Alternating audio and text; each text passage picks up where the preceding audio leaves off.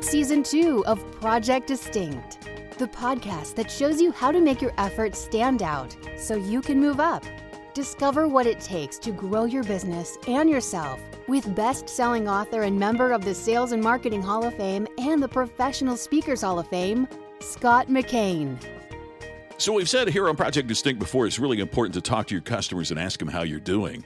But here's an interesting aspect what if the way you're surveying them is the worst part of their experience with you. How do you improve the way that you survey customers so that the survey itself isn't the worst part of the experience? I've had a personal experience with that, and we'll talk about how you can make certain that your customers don't have the bad experience that I had on today's Project Distinct.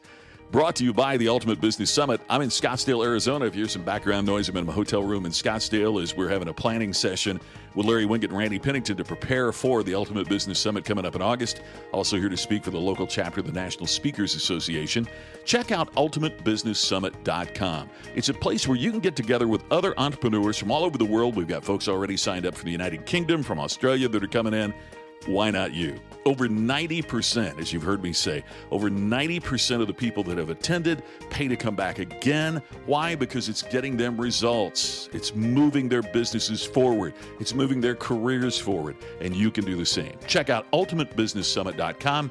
When you sign up, enter my name, Scott, and the coupon code, it'll get you $100 off the registration fee. Just enter Scott when you sign up, get $100 off the registration fee, under 500 bucks to attend the Ultimate Business Summit. So I'm a loyal customer of this car dealership, or at least I had been. We'll talk more about that in the future episode. But I bought my car from them even though I didn't live in that state. Guess what? Even though they entered my Las Vegas address, even though they entered my Las Vegas phone number, the survey company presumed that since I bought a car in Indiana, ought to be on Eastern Time. So imagine getting phone calls at 5 and 5:30 in the morning asking about my satisfaction with my purchase. I asked him, was there any place on the survey to say that the survey itself was the worst part of the experience? They called repeatedly. They, they left messages that almost sounded threatening because I hadn't evaluated the car dealership. And the survey was the worst part of the total buying experience. Seems like many customers are feeling that way as well, that the survey itself is a pain in the rear it doesn't engage them at all. So, what do we do to get better at that? Well, a blog post by Sarah Stefaroni on customerexperienceupdate.com talks about how you build a customer service survey that'll engage your customers. There's some interesting facts in this blog post that I wasn't aware of. For example, 72% of people feel like taking surveys interferes with their day to day use of the service. And 80% of them abandon taking a survey part of the way through. I do that. Do you? I, am happy to answer a few questions to assist, but but when they go so deep in the weeds and take up so much time, I just bail. In fact, in 2012, it says the Pew Research Center saw a response rate of just 9% to their surveys. 15 years earlier, it was 36% completion rate. So here's some of the things that we need to think about in terms of how we design a survey or what we do in terms of making certain that our surveys aren't the worst part that the experience has with, with our organization. First off, as suggested with the blog post, it's know your customers. 90% of your customers find personalization appealing. 80% say they're more likely to do business with a company that offers personalized approaches. So, why wouldn't that carry over to the survey as well? using their name, knowing what they purchased, all of those are, are incredibly important in terms of connecting with your customer. We can't just personalize the experience if we don't personalize the evaluation of the experience. Second, it says here create an enticing subject line. It says between 2014 and 18, the average office worker received about 90 emails a day just to their work inbox. Doesn't include the promotional and personal emails that they receive.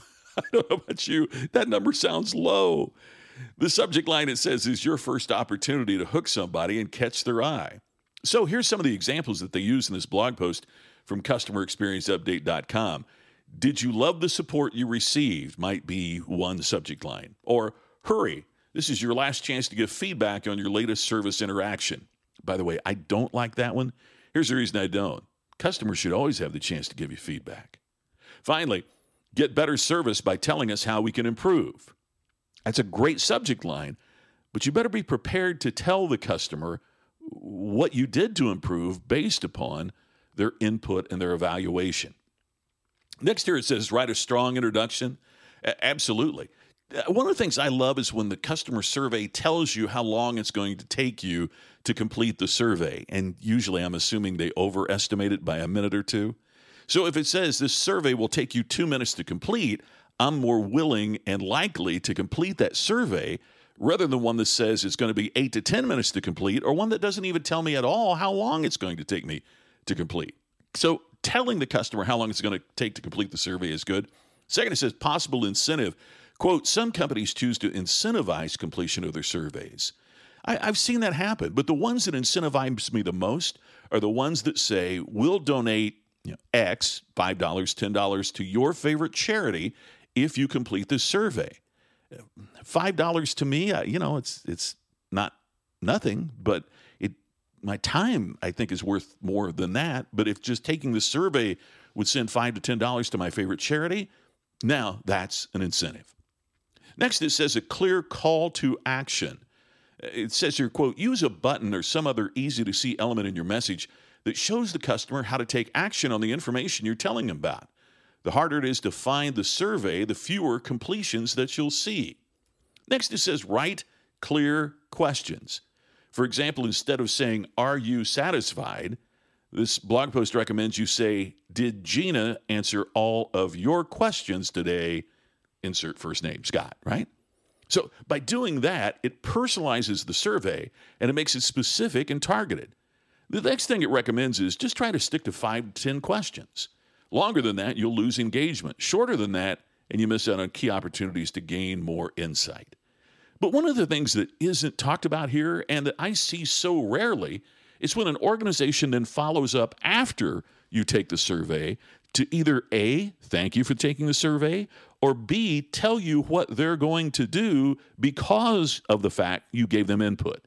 That's why I like the incentive. Thank you for your input. Because of this, we're going to be donating $10 to the XYZ Foundation. In addition, we're going to have this meeting to talk about the results of these surveys, or we're going to let me. There is one company, I'll name them. It's GoGo, the internet service on airlines. After every flight, I get a survey from them about how is the connection, how is everything.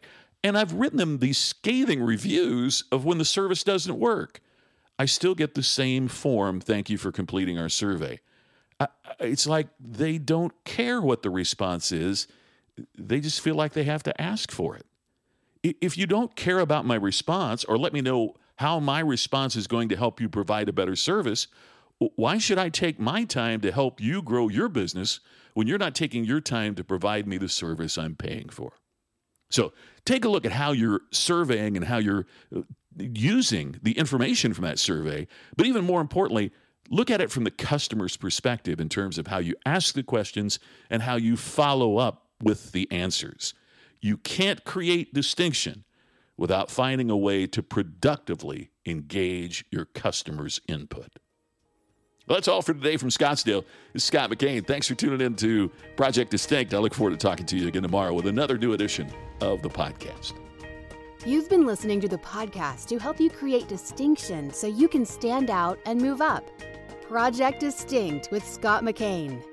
To have Scott become your virtual coach and to discover more distinctive resources, check out distinctionnation.com for free videos, posts, and more. To have Scott personally deliver his message at your next event, go to scottmckain.com. Please share today's message on social media and make sure to subscribe to Project Distinct on your favorite podcast app. We will see you tomorrow with another episode of Project Distinct.